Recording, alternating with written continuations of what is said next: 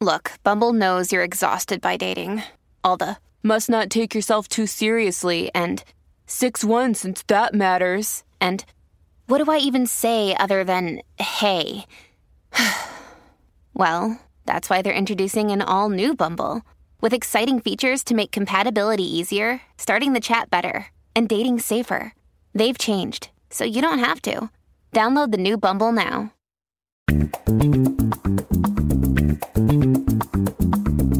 This is the Book Riot Podcast, a weekly news and talk show about what's new, cool, and worth talking about in the world of books and reading. This is episode 250. We're recording on Friday, March 2nd, 2018. I'm Jeff O'Neal. I'm here with Amanda, Amanda Nelson. We're coming to you from BookRiot.com. Ramanda. Romanda, Demanda, Samanda. we are one person. Um, Amanda. Rebecca's out sick, so Amanda gamely stepped in. She is managing editor of Book Riot and host, co-host of the Get Booked podcast, which you haven't heard of, haven't listened to. You should check out where Amanda and Jenn Northington take on your specific book recommendation requests and deal with them with um, joie de vivre and the plume. With a lot of So- Frenchiness. is what we Yeah, it's very. It's not quite as uh, francophile as I made it. It's come really not, sound no. like there. but yeah, they're every week comes. Those shows come out on Thursdays. Yeah, is that right? I, I usually check them out over the weekend, so I'm not really sure what day they come out on. And you guys are up there on your episode count too, We right? are. You've done one We're on twenty plus something. 120. I think we just did Mm-hmm. episode 120. So Yeah. we're going to celebrate So that's- in March. Uh, well, it is March this month. We're going to do a special episode of uh, Neil Gaiman read alikes. So keep an ear out Oh. for that. That'll be fun. And can then you'll just never do another Neil Gaiman read like request ever again. Probably, Like I know you guys like have a sort of like uh, a Hall of Fame where if you request a, or uh, recommend a book, what three times, times. It's, you just don't recommend it anymore. In a year. So oh, in a year. Yes. So 2017 is over. We can talk about, you know, the Sorcerer to the Crown again, but only three more times. That's the one. I, I think I remember that was the the first one I remember you talking about. Like we have we can't re- recommend this anymore. Yes. Like it just gets That repetitive. was the fir- Um, and the, the that and N.K. Jemisin are really like we just can't talk about this anymore. But then the calendar rolled over, y'all. So so, it'd be- like how fast will you burn through I that? know. Like it'll be are, you'll be done by April. Like, we you know, have can't- already we hit can't our limit anymore. for a Princess in Theory, which is Aly- Alyssa Cole's latest romance. Um, Oh, and it came like we hit it before it came out. I'm pretty sure the book just came out this week, and we had already talked about it too many times on the show. So this is just What what was the what's the recommendation request that gets you to recommend that one so Princess much? in Theory. Um, it's Yeah. any like diverse romance, uh, romance with a, a male lead that isn't a jerk, um, Hmm. romance with about royalty that isn't about dukes. I uh, specifically, I think, is one that you know, like people want. They like the romance Right. and the the um, especially now with like the royal wedding stuff happening again. Do you have any any ro- romance with viceroys? just specifically, I was like an archduke, actually, not a duke. Yeah, I stewards, archduke. stewards, or um, yeah, okay, that's that's interesting. Um, I've, I've seen a lot of people talking about that book, but I wasn't sure what exact what. But it sounds so. It's a couple of sub niches that. Yeah, uh, I think it's the Prince boxes Harry. Meghan Markle thing. Oh, that, When is that wedding happening? I don't, I don't know. Okay. Right. I don't need that. I'm kind of hoping I miss it. Like it just happens, and it's like, oh, they're married. Yeah, and, I get you know, very like communist about it. Like the royal family is just a welfare. I was trying to explain to Ames the um, the crown jewels Mm-hmm. because I had read Koh Noor and he was asking about my the book because it has a big diamond on the you know it's a giant diamond. He's like, "What is that?" It's like, "Well, it's a Koh Noor." It's like, "Is it India still?" It's like, "No, the English have it." It's like, "Well, how'd they get?" it? I'm like, "Oh, Oh, gosh. God, here we go." loaded, loaded. yeah, so I'm like, well, it really, they uh, an 11 year old prince gave it of his own free will to the. Wait, okay, all right, yeah. So then we're down colonialism and the whole thing going on there, but uh, yeah, the crown jewels, uh, lots of fun. Uh, well, you read you've read our first sponsor, so why don't you take the first I sponsor? have, and I said on Instagram that this is the definitely the best book that I've read so far this year. It's a rough read, super rough, but I really liked it, and it is "Girls uh, Girls Burn Brighter" by Shobha Rao. And this is about two best friends, uh, two girls who live in India.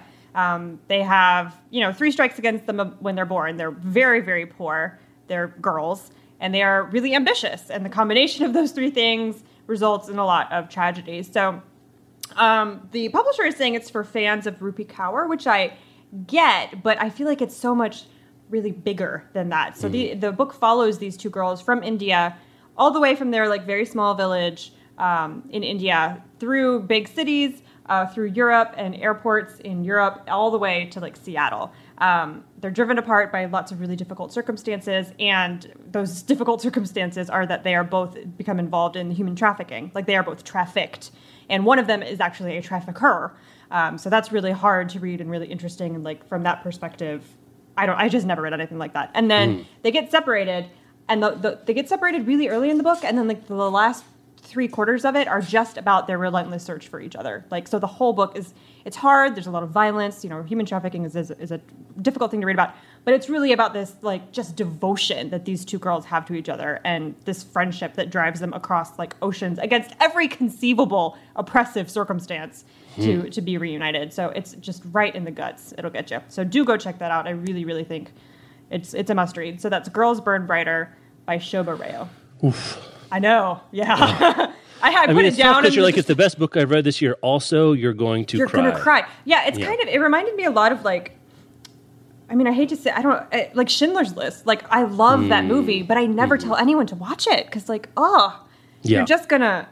You, all of your feelings will be on the floor, sad because they should be, right? Like, it's just a story that needs to be told, but like, Sure, yeah. gird Yeah. yourself. Hits you in your sternum of your soul Just kind of right there. situation. Like you'll, I just stared off into space for easily ten minutes after reading it. Like, what did I? What? what? What do I do now? Like, what do I do with this? So a, a recommendation, a high recommendation, but also a beyond, you know, be, know what you're getting into is what you're saying. yes. Yeah, definitely. All right, let's do some follow up. Uh, so I'm going to just relay some follow up we got from listener email, and then Amanda will respond to this as she sees fit. So we got um, so the things that we've gotten. I, you know, I'm surprised by the things that don't get a response from people emailing us, and also surprised on the things that we do get a response of. So, let me talk about Rabbit Rabbit for a minute. So we asked about like six weeks ago, I want to say, um, if if you guys out there listening grew up saying Rabbit Rabbit on the first of the month, if you knew where it came from, if you didn't, where did you first encounter it? Rebecca and I were saying we didn't grow up knowing about Rabbit Rabbit. It was sort of thing we saw on the internet. You know, our, our, our good friend and colleague Liberty. You know, that's a thing she does. I don't know where she got it. Who knows what goes on in Maine? Don't ask, don't tell. Um, and the variety of responses suggest to me that this is kind of like the origin of the phrase "okay." Like there's a lot of different founts that people, or a lot of different riverheads that people are, are attributing to the origin of Rabbit Rabbit. I cannot, for the life of me, make heads or tails of, um, and I, that's not really a pun, I guess, of what this particular phrase is. I, we got people from the UK saying White Rabbit on the first of the month is something they do. I don't know if that's a Lewis Carroll thing. I find it very disturbing and confusing. um, but that's a long way of saying thank you all for writing in, and we got nowhere.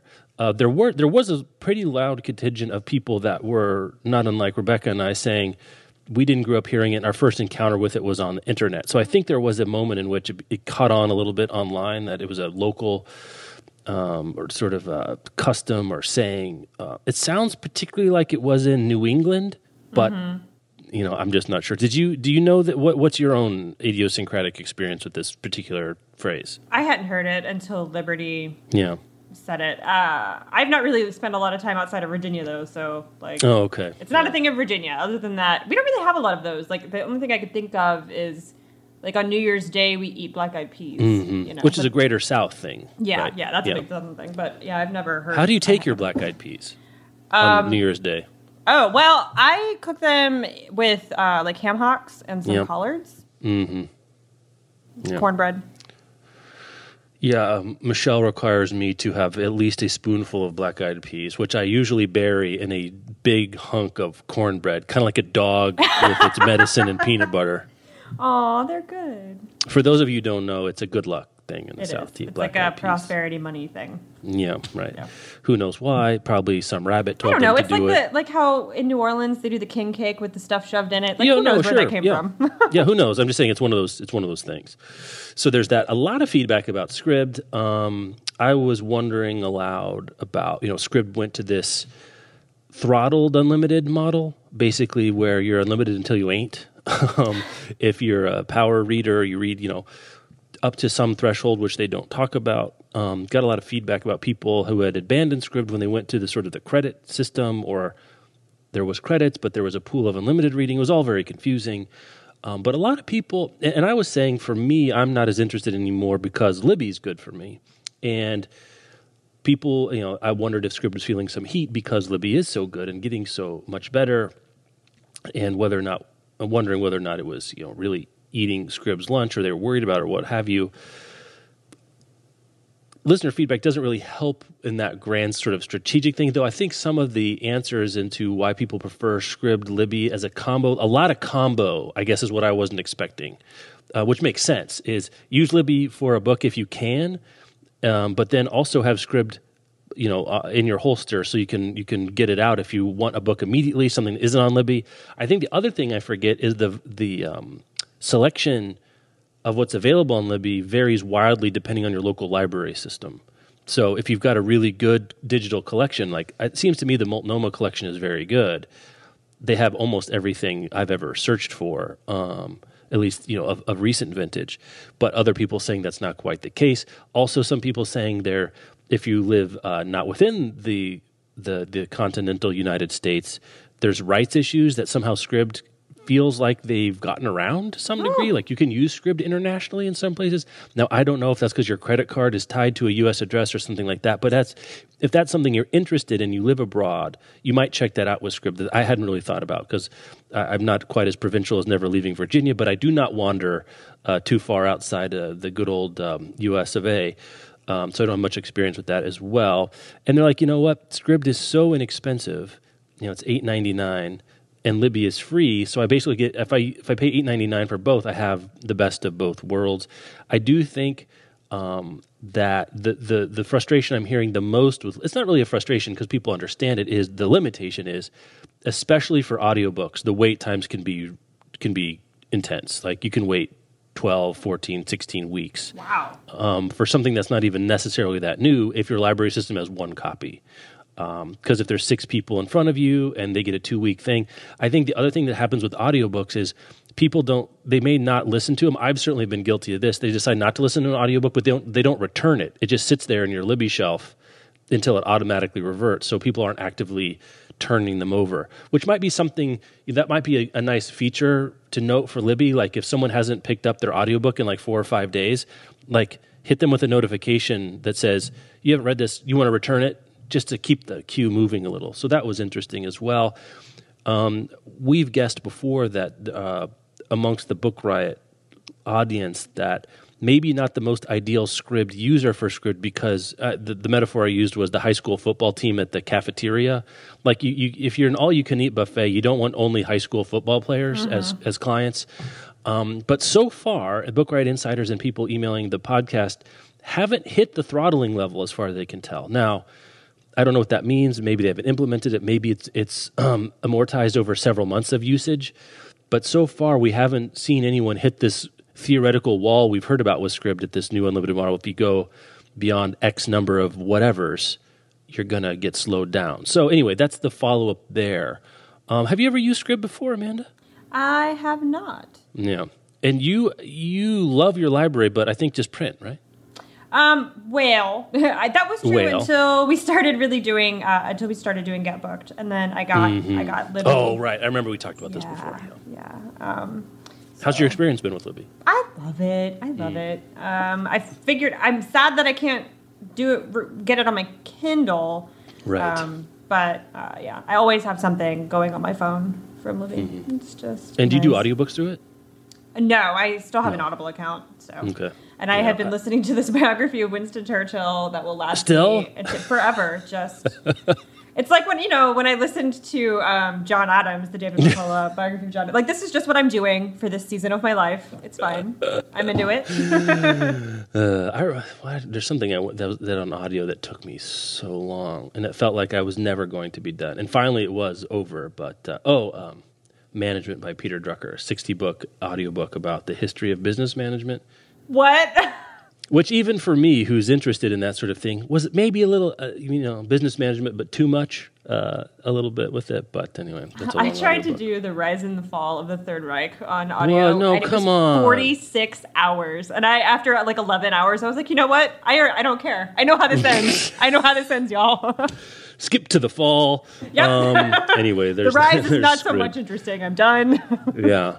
So I would really, in terms of, I, would still like to hear feedback about Scribd um, as well. I would especially like whatever care, canary is out there in the coal mine, whoever out, if you do hit a limit, a notification that says, thou shall not read this fast with Scribd. um, I'd sure like to know when that happens, if you can tell us more about it, um, just as a, crowdsourcing our reportage here. Because um, it's been pretty vague about like what is the threshold and then what happens. I think it's still, um, I don't know, it's still it's still kind of floating out there. We don't know exactly what's going on. I also want to thank people for writing in about their responses to Rebecca and I talking about, um, I guess, the broader Me Too moment, uh, especially has been publishing and publishing over the last few weeks. Um, you told some stories that you said not to tell, and I won't, um, but I did hear those. I think I responded at least to say thanks for writing to all of those. I, I, I'm glad that Rebecca and I's expressed non performative uh, uncertainty, wrestling with, seemed to be helpful. Um, and seemed to be taken in, in the faith the the vein in which it was intended of to be supportive, but also reflect our own thinking and um, try to see where we are about it. I think interestingly, to it, most interesting to hear from people that have to make collection kind of decisions, whether booksellers, librarians. Um, this is something um, we've thought about internally here about coverage um, Amanda's really done a lot of our thinking for us and, and in charge of you know, how are going to implement our uh, squicky nebulous feels in terms of what we actually what what actually what actually internet we make, which is not hard, uh, not easy to do. Um, but I think librarians, you know, there's they have a responsibility to provide the books that people want, but they also then don't have to feature them on tables and you know turn them out and things like that. Booksellers have a different situation because they don't really have sort of a public charge, um, so they can, if they wish, not carry a book by X, Y, or Z. And we've got some other names to talk about today, unfortunately. Um, just because I don't want to talk about, especially this name, I think is all the more reason to give it a few minutes. Um, sorry, Amanda, that you have to come along for part of this, um, but that's part of it. So I, I appreciate that. Um, you know, I hope some of you who have stories to tell um, will find an outlet if you want where, you know, some reporting can happen. Um, I pointed some people in some directions. I hope it works out. Uh, but thank you for writing. I really appreciate and uh, uh, uh, uh take seriously the trust you've shown us. Um, so, on a quite a, a, slightly happier note, before we get to yeah, you know, we have to deal with Sherman Alexie's situation. Um, there, as part of our 250 uh, episodes, um, we have a podcast bingo in the show notes where you can listen along and follow along for some of you know some of our shtick, some of our repeated repeating idiosyncrasies, whatever it is might be. You know, some phrases will come to you, things like in your wheelhouse or things like that. But if you want to play along, it's something fun. We appreciate that being done. And those of you in the Book Riot Insiders, especially that suggested squares, and to our designer Scott for putting it together. Um, it's fun. So take a look in the show notes. You can find the show notes to this and all their Book Riot podcast episodes at bookriot.com slash listen, and you can um, navigate there. Or if you use a podcast player um, the links are in the, the episode description for this episode. So there's that. All right. Um, the name that I meant, in, the name I said I was the most upset about um, when we first got the real wave of children's literature naming happened um, in after Anne Ursu's article, and then it spilled over into the School Library Journal Post comments. Um, Sherman Alexie was mentioned several times, and then we started after that to hear. I don't know, foreshocks, I guess is the, the, the seismic term for this sort of thing, that there were a whole bunch of names um, and a whole bunch of people. And we started to hear some more, hear some more, hear some more. And we didn't, unless I missed it, Amanda, there wasn't the big, there wasn't the big piece about him before this statement. I'm not even going to call it an apology, uh, I have to say. It's not an apology. I don't know what this is. Um, he responded to the rumblings, the the talk that was on about there. Um, I don't want to read it directly, except to say, if you want an example of how not to do this, I think this is it.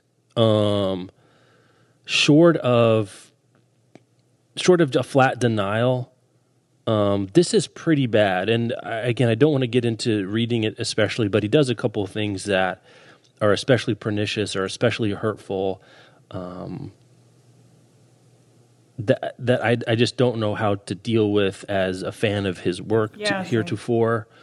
Um, that's ongoing. I'd say I feel worse about him now than before this was said, which I think is certainly not from an instrumental point of view what you want something to happen. A couple of things he does, and then Amanda, you say what you want about this as well, or if I'm way off base here, please let me know. But he does some things about attacking one of the women who was speaking up that is not just hurtful to that person and impossible for a third party to evaluate, but very damaging in the wider context because one of the reasons, um, and maybe one of the primary reasons women haven't spoken up is because of being uh, fear of being slandered, um, blackballed, fired, otherwise uh, retaliated re- retaliated against.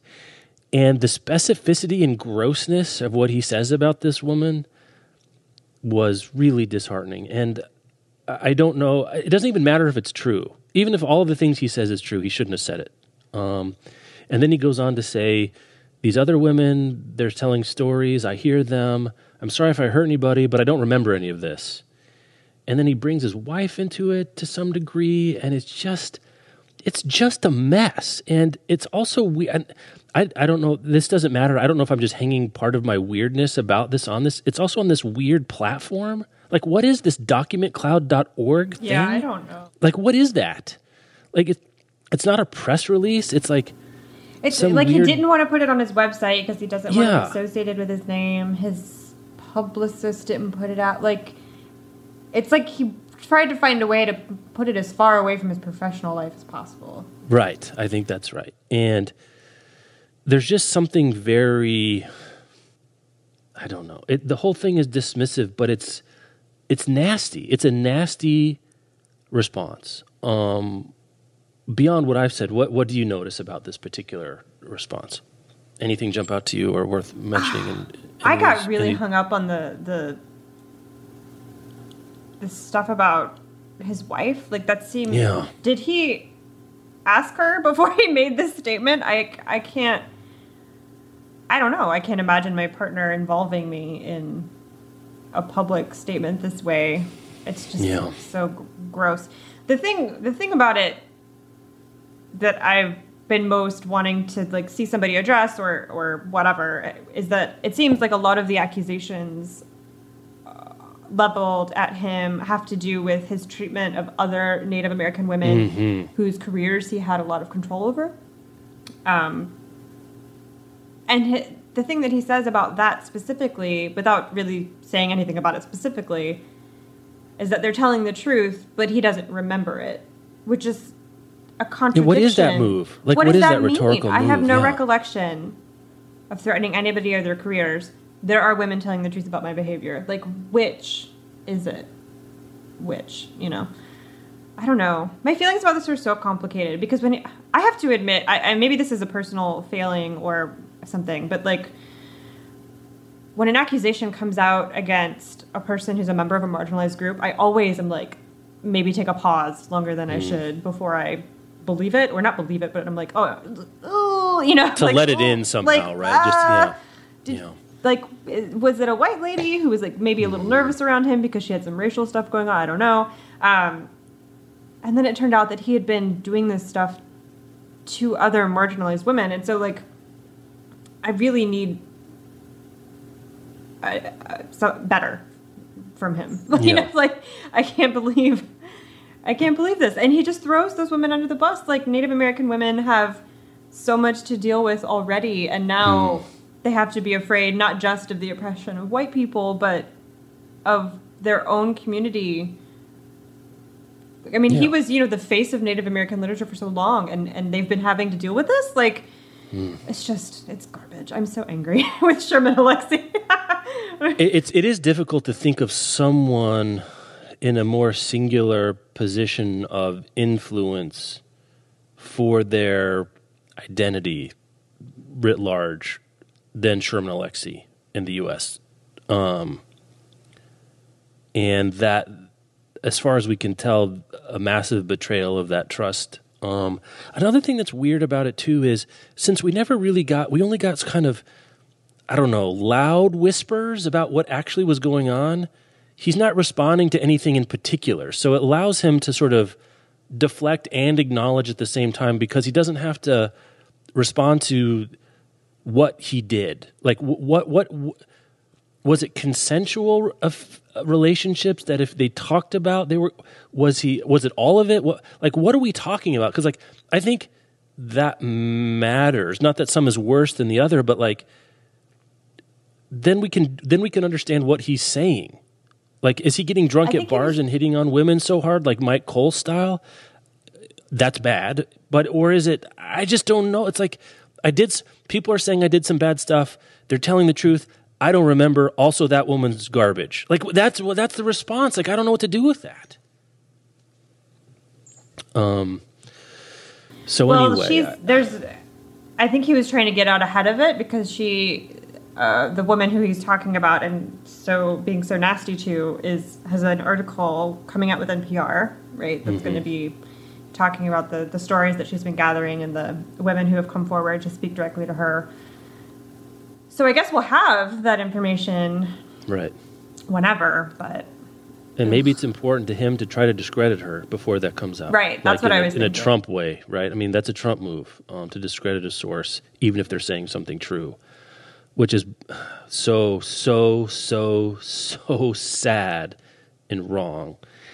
And, you know, I guess I don't know what we want from these apologies. I think that's something else we're wondering. Like, do these do these apologies do any work at all? Are they just sort of pro forma?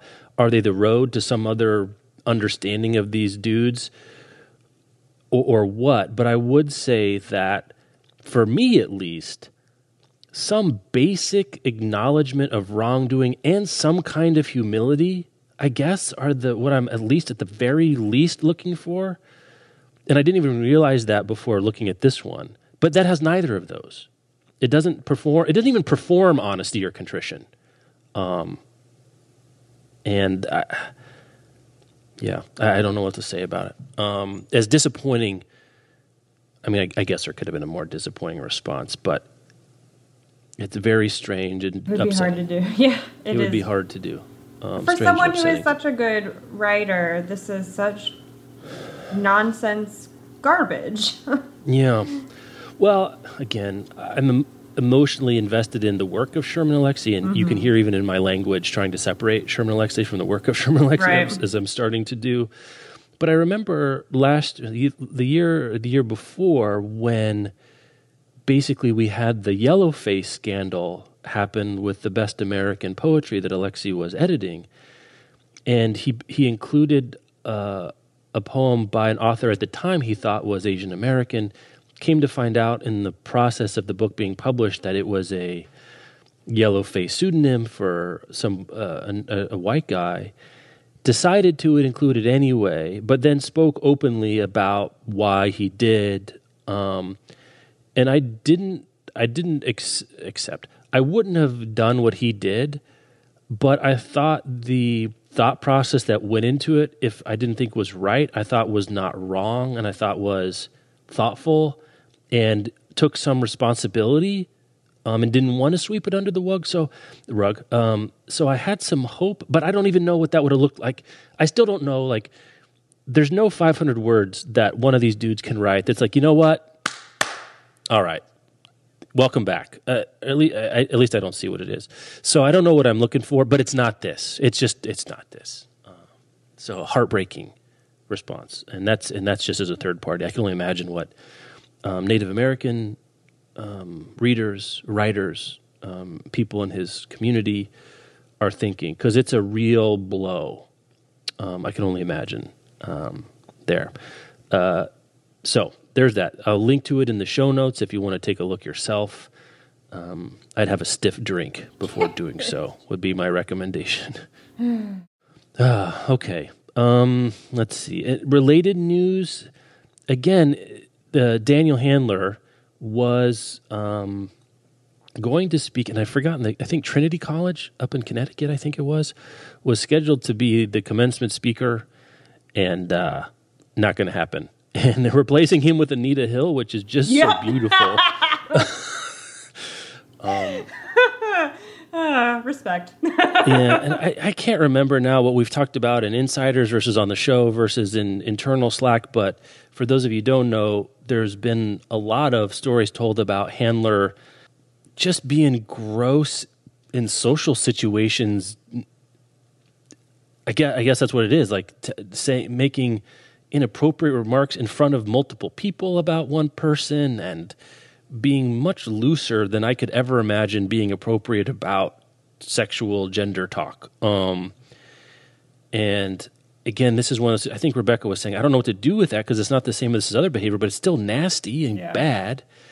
Um, but there's some there's some consequence happening there. Um, you know, I'm starting to hear some other stories about other people. I guess we're just going to do this for a while. We'll see what happens. It next. is our moment. Yeah. It's our moment. And it's so, you know, I was thinking about this last night and how, you know, when you're a parent and you hear your kids are upstairs or whatever on a different room from you and you hear crash, crash, crash, crash, crash, crash, crash, and then you just kind of freeze and wait for the screaming to start or not start before you get up and go mm-hmm. see what happened. I feel like that's what I'm doing. Like I'm hearing crash, crash, crash, crash, crash, and I've just frozen. Like I'm just frozen, hmm. and I'm like waiting for for the screaming to start or not start. Like I just wa- I want it to kind of settle before I feel like I can really have any kind of thoughtful reaction Right. other than screw all of you you know so i don't Right. i don't know it's definitely it's like it's our moment it's gonna be a, a while we just gotta write it out we all knew this was coming like we knew it was coming for publishing knew. and we've just been waiting Is it for as, it. is it worse or as bad? Like, what did you think?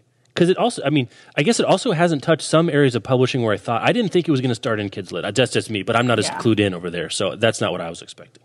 Um, I wasn't either, but although it makes sense to me because that audience, um, or at least not maybe not audience. I mean, not children, obviously, but like the uh, you know kid lit Twitter and, and the the publishing community around that that part of publishing um, are very like they're very vocal and um, Vigilant. vigilant. Yeah, yeah, they are. Yeah. So it's it's not surprising in that way, but it's not also not was that not what I was expecting. I was expecting like I don't know.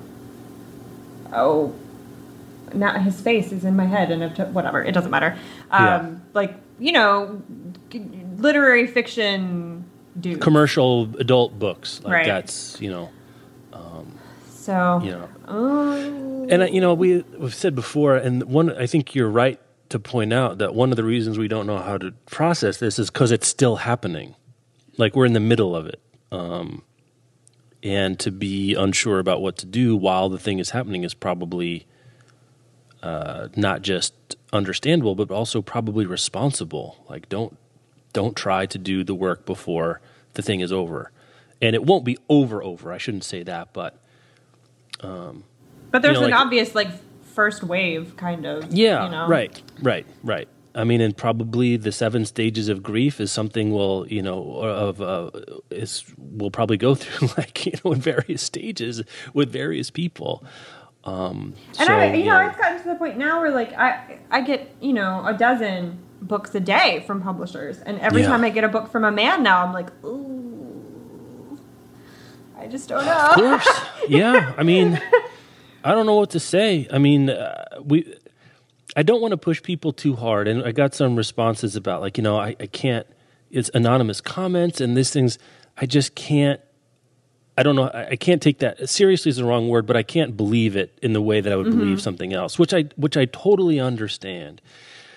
Um, but on the other hand, like the benefit of the doubt is in the wrong direction. Like the burden of proof is is we've we've flipped our burden of proof for the moment, and maybe it won't always be like this.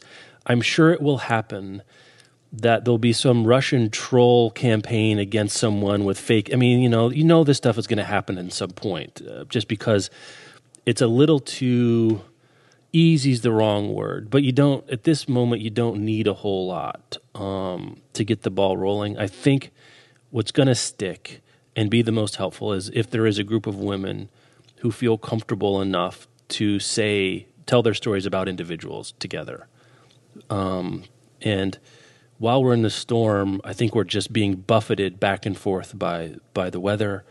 Um, but it seems to me going forward that that's the clear path I see for how these things we can process them as a community, as individuals, is a pattern of behavior which people will talk aloud about. And so the first thing I think that is happening is that women feeling comfortable is the wrong word because I know they're not comfortable.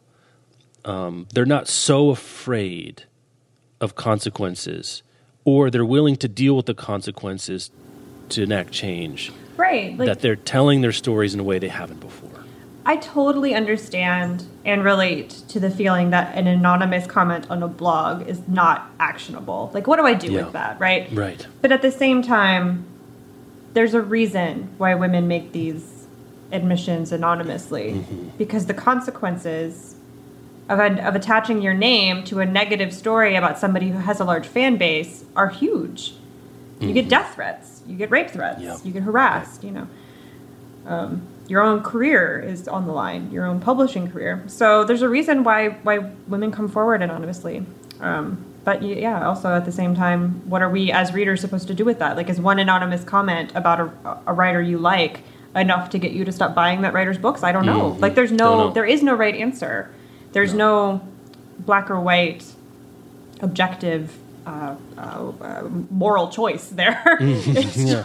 it's all I've say for me right now, right now, right now for me it is. It's enough. Yeah. Right now for me it's enough. Mm-hmm. Um, for whatever it's worth for those of you listening, and some of it is because there's a lot of books and there's a lot of women that write books, and you know it's not.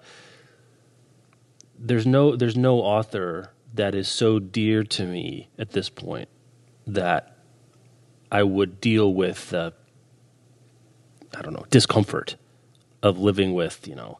Now maybe that won't always be true. Like maybe maybe there will become a time when it's sufficiently socially acceptable enough for someone to tell a story about something that happened with them that that will become necessary for us to believe an accusation or a story.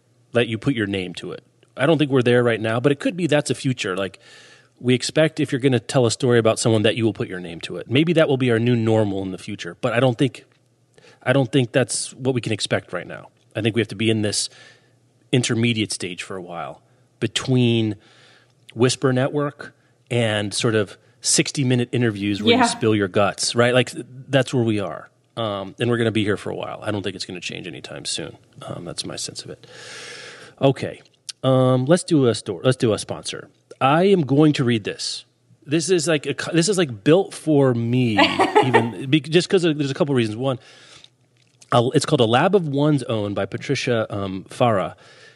And here's the synopsis Many extraordinary female scientists, doctors, and engineers tasted independence and responsibility for the first time during World War I. During that time, suffragists had mobilized women to enter conventionally male domain such as science and medicine. In fact, Millicent Fawcett declared triumphantly that the war revolutionized the industrial, industrial position of women. It found them serfs and left them free. But the truth was very different. Although women had helped the country to victory, they had lost the battle for equality. Men returning from the front reclaimed their jobs, and conventional hierarchies were established. A lab of one's own tells the stories of many women, including mental health pioneer Isabel Emslie. Emslie, I don't, I didn't have a pronunciation guide for that one. Chemist Martha Whiteley and botanist Helen Gwynne Vaughan. Um, and they're all enlivened by quotations from their personal letters. It includes a substantial discussion of Ray Strachey, who was Virginia Woolf's sister-in-law, an eminent suffrage leader, examines how the bravery of these pioneers, temporarily allowed into a closed world before the door slammed shut again, paved the way for today's women scientists. So this is a lab of one's own by Patricia Fara from Oxford University Press. So it's got a it's got a Virginia Woolf connection. It kind of sounds like Lab Girl, mm-hmm. which was one of my favorite books from a couple years ago. It kind of has sort of a, a, League of Their Own vibe, which was one of my favorite '90s movies, and it's about early 20th Wait, century, what? which is like my my domain knowledge. So like there's like a whole bunch of Jeff uh, uh, vectors going on here. I'm very excited for this. I, I need to see if there's an audiobook. I don't know if there is, but if there's not, I'm going to pick one up in print. Very excited to see this. Also, it's intellectual history and, science history, and so I'm interested in that. Um, thanks to them for sponsoring the show. And that's A Lab of One's Own by Patricia Fara. All right, let's do some happy news. Uh, well, happy or we knew this was coming, but we got some more detail. Um, we got the name and release date for Michelle Obama's memoir called Becoming. It's coming in November, November 18th. 13th. That's right. That's what I said. Right. Minus five. Just take away five from whatever number I say, and I'm, I'm close. Uh, I, that's really all we. There's a little bit of synopsis, which is I don't think tells you much. Um, a retail price of 33 bucks, which means to me it's going to be long. Like that. Generally, you can tell it's going to be a long book, and it's the first installment in this multi-book joint uh, Michelle and Barack Obama book deal that they signed for 65 million bucks or something. I can't even remember what it is now. Oh. it was some it's some wild number, but multi book multiple books from each of them, but this is the first one that will come out. We don't know if she's going to do narrate the audiobook. That's the one that's the one thing I started started people saying first is she going to narrate it? We don't know anything about a book tour. Oh, she is? Yeah. Oh, I missed it. Great. Um, I'm excited to hear that. um, but sure, certainly to be one of the big books of the fall. Interestingly, after the election, I don't know if that matters. Um, you know, it's a week after the election. I, I don't know. It, it, it isn't it weird. Ex president's relationship to American, you know, sort of ongoing American politics is so odd, but it feels especially odd now. I have another- never. I mean, you know, I'm only 33. I haven't lived through tons of elections yet, Yeah. but like, this feels very different. It's like I don't know. It, it feels like the Kennedys walking amongst us. Like they're the Obamas have become this kind of living Yeah. memory. Right. And they're out there. They are. Much more than I remember. Again, I'm not that much older than you, but like, I mean, know, W when- went away and painted on his ranch, right? For like that's what he's been doing this whole time. And, and his and, and his dad was president, and some of it I think him was getting out of the way for his son when Reagan was gone. He was already older. Carter's been out there doing stuff, but much more under the radar philanthropically, like internationally. He hasn't. He's been making a difference, but he hasn't been a part of political life. And it does feel to me like Barack and Michelle, especially, are are like they haven't gone away to the woods, but they're not like in the thick of it either. They're kind of on the margins. They sort of jump in a little bit or give an interview, or it's it's interesting. And I don't know.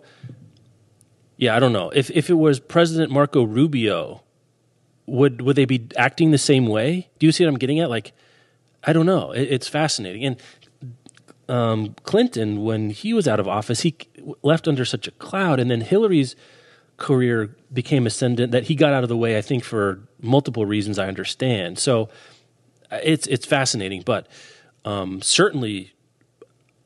I I can only. I, it has to be the most anticipated book of the fall. I can't even think of anything that comes close. You excited? I yes, I am. I um I love I love her so much. I mean, who doesn't? Everybody everybody loves Yeah. Michelle Obama. She was like the most popular American living, you know, in the middle of his Mm-hmm. um, presidency. So she's gonna go on tour. I like living where I do because I'm pretty close to DC, so I get to see I was a just lot gonna of those say that. things. Yeah, I'm sure Rebecca and I will nab tickets like we did with Caravan to When Hillary- Alexandria, Virginia, or wherever it is. It's Yeah, it'll probably be. I mean, you know, Hillary did her release at um, Politics and Prose, so I'm Mm-hmm. sure uh, Michelle will do the same thing. Michelle, my friend, my friend Michelle, FLOTUS. my friend Mich- Michelle Obama. Um, yeah, I'm sure that if we had a less tyrannical president right now, Right. the Obamas Because it's not a- just that he's a Republican. No. It's not just that. Right. It's he's neither. Like he's he's Mm-hmm. an apolitical psychopath. But if we had a normal person in office, now Mm-hmm. I'm sure they would be on a beach somewhere. He'd be much more like um, the younger Bush was when Obama was elected. Like, you know, he was doing the library and philanthropic work, but he wasn't like, I don't know, feeling he was always at the margin, ready to to give a big interview or say something or appear somewhere. And I, I'm not saying it's right or wrong; it's just different. Um, also, the Michelle running for stuff clamor has died down. It seems to me. I didn't like that. You know, I don't. I just, just all, I, I guess other people's, you know, Biden or Oprah, whoever else it might be, Elizabeth Warren, you know, Cory Booker, they've kind of taken on the who's going to be next. But when it was the end of the Obama administration, it was like, oh yeah, Michelle could do it. It doesn't seem like it doesn't seem like a she's motivated to, but also the the people singing for her has died down um, as a candidate. So interesting. Okay, let's see. Where are we going to go next? Uh, Hero of the week. Yay! You want to take this one? Sure, I really like this story. Um, so Baghdad now has its first female bookseller, and that's so great. Her name is Bara Al Bayati. Uh, she has an engineering degree and is only she's only 29 years old, which is just amazing to me.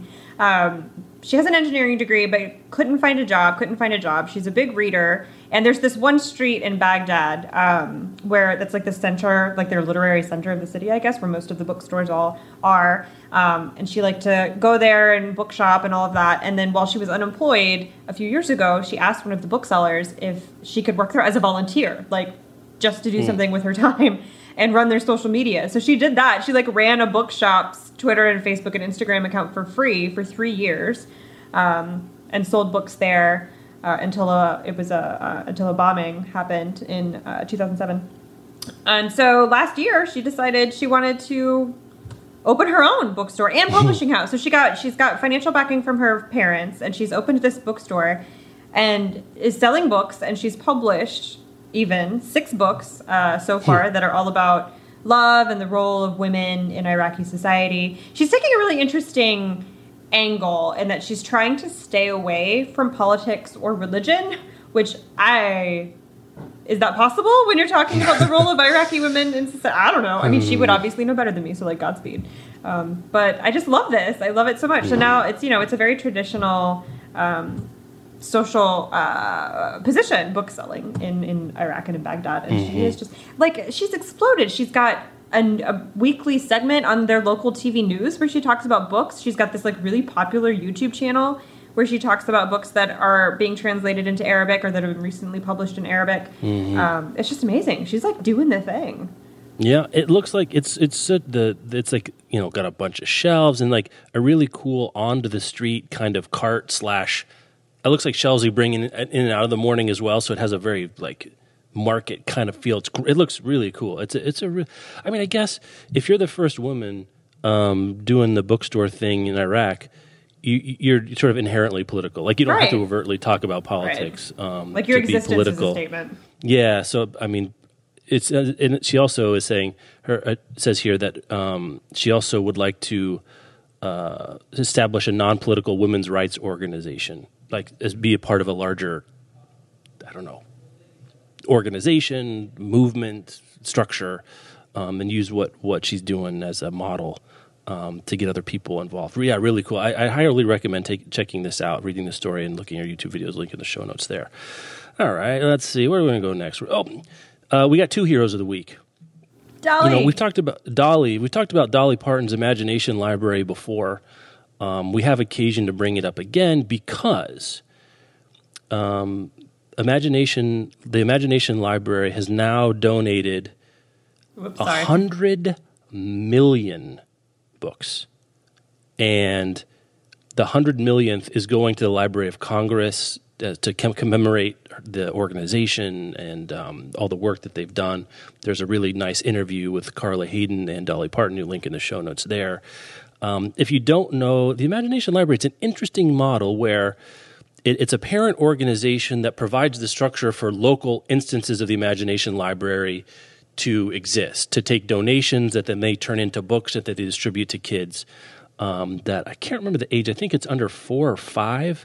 Early literacy is their um, is their goal, and it's intended to get books in the hands of kids that may not have them otherwise. But you don't you can just sign up for it. Like my kids, we did the Imagination Library when they were really young. Um, you could get books, and, and, it depends on your neighborhood or I, your zip code. I can't remember how the jurisdictions run, but if you're interested in a uh, getting books from the Imagination Library, you can go check that out. But also, you can start your own chapter.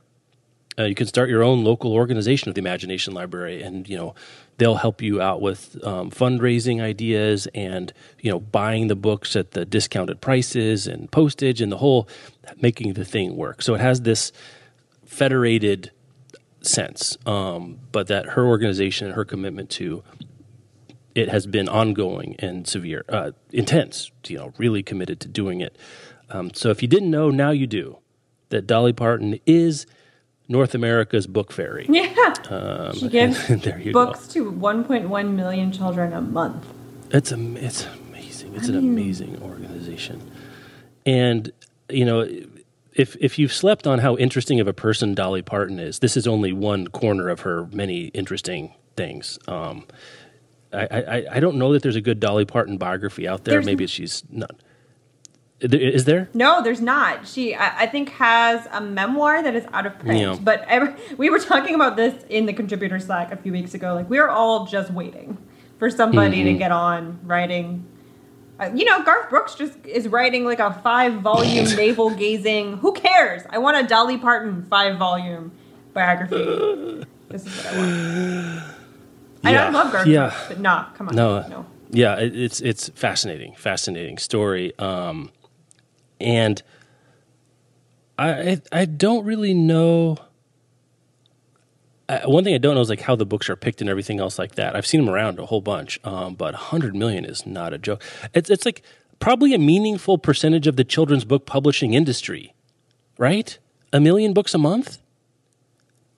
Be fascinating to know. So, two heroes of the week women kicking it hard out there on behalf uh, behalf of books. Let me do another sponsor. I Stop Somewhere by T. E. Carter. Ellie Frias disappeared long before she vanished. Tormented throughout middle school, Ellie began her freshman year with a new look. She doesn't need to be popular, she just needs to blend in with the wallpaper. When the unthinkable happens, she finds herself trapped. She's not the first victim, and now she watches it happen again and again. She tries to hold on to her happier memories in order to get past the cold days waiting for someone to find her. The problem is, no one searches for a girl they never noticed in the first place. T.E. Carter is a debut talent whose passion for speaking about rape culture and sexual assault through fiction came from a deeply empathetic place. Uh, it's an issue she cares about and is vocal about. Fans for Speak, Girl in Pieces, The Way I Used to Be, and The Lovely Bones. That's I Stop Somewhere by T.E. Carter. T.E. being the letters T, the letter E. Carter. Thanks to them for sponsoring the show. Uh, let's go on to things I am ambivalent about. the Golden Man Booker, which I, I don't know. It's like there's a little bit of a golden snitch thing going. I don't know. The name is weird. Um, but it is, as if you don't know what the Booker Prize is, it's the United Kingdom's leading prize for fiction. And it's uh, to mark its 50th year. It's going to take a look at all the previous honorees and then have a public vote for the, the victor of victors, the Golden Booker. So the best of the best. Um, it's a one-off that will see all previous 51 winners in a competition, which I, I don't know what the I guess they're just going to be on a piece of paper. That's the they're not the books aren't going to like do gymnastics or something to to win our votes. Um, it's weird. There's going to be a short list called the Golden Five. I mean, they're just sort of stacking the the marketing stuff. What's weird about this is okay, whatever, it's fine. But there was already one of these ten years ago called the Best of the Bookers, which was won by Salman Rushdie's Midnight's Children. Um, so uh, I guess sure, fine, that's okay. Not that interested. Um, but it's one of the why do this? I guess like the Booker has a prize every year. Maybe they shouldn't. Maybe they shouldn't have done it for forty. They should have just done it for fifty. Yeah. Just save it. Do it once. Because really, really, what it now is saying is to be, it has to be one of the things published in the last ten years to beat Midnight's Children. Is like a knock. It's like a it's a knockout round. I don't really get it. um. Anyway, so each yeah, it's weird. Like each judge will get a 10 year decade to pick one winner from. And then the five list will be open to a public vote. So, really, what will happen, whatever is the most famous name that comes out of the last five will win this. Uh, yeah, uh, Festival in July will uh, give us a winner. Can you imagine? It's going to be. What if? What if like? What if it's one of the Americans Oh my God. it? it's like I don't think we've talked about this on the show, but there what there we've heard rumblings from um, publishers that they don't want Americans in the Booker anymore. It's not coming from readers necessarily. We've we've heard from plenty of listeners, especially uh, uh, across the pond, that don't like the Americans being in there.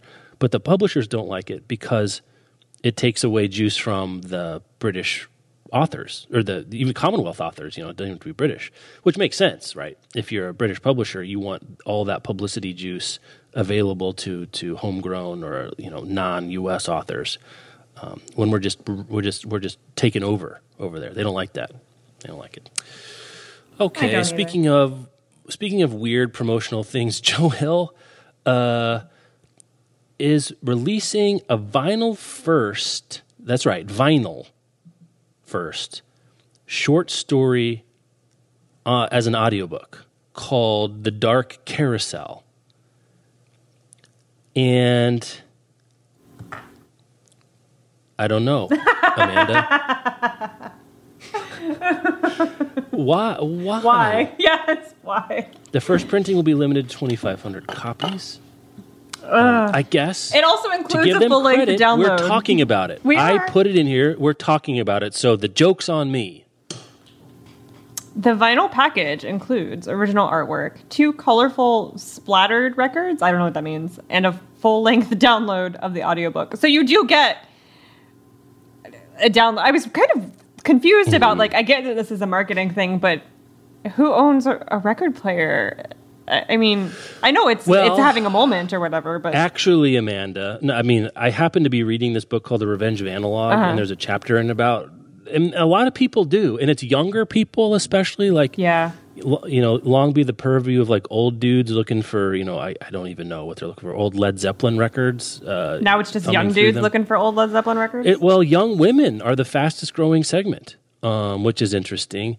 I don't really. The, the theory is that people, as you know, we have Spotify and streaming, and basically you can get all the music you want for a very low cost, but you don't really own anything. And there's something substantial about buying a record and owning it. I don't necessarily subscribe to that mentality, but that's the description. But like from like the like the mid '90s when I was in high school was just the nadir of the the vinyl industry. Since then, it's grown by like 25 fold. And the other part of it too is that artists can make more money selling vinyl than having their stuff stream on Oh. Spotify. well, that I'm here for. Yeah, that's Yeah. cool. It's kind of like buying a hardcover from an indie, right? You, it's not the most, um, I don't know, from a buyer's point of view, it's not the most uh, rationally efficient in terms of like minimizing the amount of dollars you spend, but you feel good about buying it, and that you know the the the the artist is getting more and a higher percentage of the money um, that goes to it, and uh, so that's interesting. I think an audiobook is tough. Um, it flies in the face of everything we've seen about the growth of audiobooks, which is that having basically audio audiobook players on your phone is the thing that's making that happen. But we're talking about it. It's HarperCollins. They like to try stuff. Amy there you go. Amy Poehler did this, didn't she? She released a vinyl version of there was a version, yes, Yes, but it wasn't exclusive. right. Um, which uh, this also doesn't say that it only will ever be available as vinyl. I think this is a publicity thing to get dopes like me to talk about so that people know that there's this thing happening and then when they can buy it wherever they'll go buy well, it. Well, it's not But- right. You, I mean, when you buy it, you get a, down, a full length download. No, no, I just mean after the fact. Like in six months, I bet you can buy it on Audible Oh, or whatever. Yeah, yeah, yeah. I'm, that's my get because it doesn't say buy now or forever hold your peace. Well, it Yeah. looks like the thing is re- okay. Well, I mean, I uh, But we're going to hear more about this because this is the inaugural project in a new vinyl first series. no stop. See, Harper just- Audio, in partnership with Vi- uh, with Vinyl Label Acts, will publish a vinyl edition of Wait for It, the full cast recording of Lemony Snicket's stop. a series of unfortunate events. That's an, that's Uh, an unfortunate event. yes, that's right. Heyo, for thank those you. of you who don't know, that Daniel Handler is Lemony Snicket. Yeah. So they're probably um, not thrilled that this is the next one coming out. But a, a full version of this is going to be like 20 records. Like that's the, the thing they don't say about records and audiobooks is you have to have like 40 you just there's not that much time like I've looked at pictures of the original um, I think it was the National Foundation for the Blind basically published the first audiobooks as records in the 30s and like they're like 40 records tall it's, it's a horrible it's a horribly unwieldy thing to do so i don't know what's going to happen with this but it's happening if you like vinyl good on you Yeah. if this is interesting to you great um, interesting if you're a Joe Hill completionist, maybe. Do do those exist? Like, is that a thing? well it's probably stephen king completionist Right, that's who what I was trickles down to joe hill's If catalog if King right? really, or if like J.K. Rowling decided that she was going to release a new short story on vinyl, people would snatch that Yeah. shiz up. So, Yeah. does he have that same kind of? i don't think so I don't know. Yeah. i could be wrong I mean, nobody does That- like J.K. Rowling, but you know what I'm saying. Like, No, no, but but, but the, you know there are authors who have a hardy and uh, loyal following that would buy anything, and I don't know if he's one of those kinds of people. Um, has a good following, but how how good? How Voracious good, they Joe, are. How good is your following? That's our show, Amanda. Woohoo! Thank you for joining us today. Nice to hear from you as always. Go check her out every week on Get Booked with Jenn. Uh, you can find links to everything we talked about at bookriot.com slash listen. And we're going to be back next week. Talk to you later.